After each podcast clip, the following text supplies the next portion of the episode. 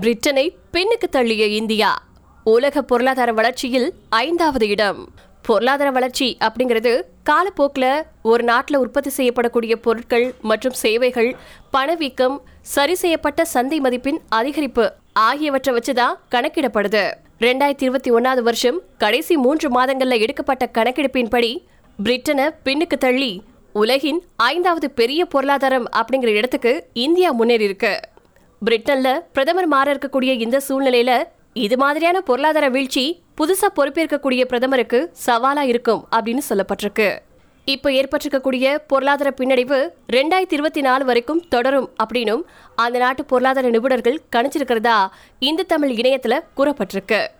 பொருளாதார வளர்ச்சி கணக்கீட்டில் அமெரிக்கா சீனா ஜப்பான் ஜெர்மனிக்கு அடுத்ததா இந்தியா ஐந்தாவது பெரிய பொருளாதாரமாக இருக்கிறதா தெரிவிக்கப்பட்டிருக்கு. இந்திய பொருளாதாரம் இந்த வருஷம் பதிமூணு புள்ளி அஞ்சு சதவீதம் அப்படிங்கிற விகிதத்துல வளர்ந்திருக்கிறதா தெரிவிக்கப்பட்டிருக்கு. இந்த எண்ணிக்கை ரிசர்வ் வங்கியின் கணிப்பை விட சற்று குறைவா இருந்தாலும் வளரும் நாடுகள்ல வளர்ச்சி விகிதம் அதிகமா இருக்கு. இந்த நிதியாண்டுல இந்தியாவின் வளர்ச்சி சுமார் ஏழு சதவீதமா இருக்கும் அப்படின்னு எதிர்பார்க்கப்படுது.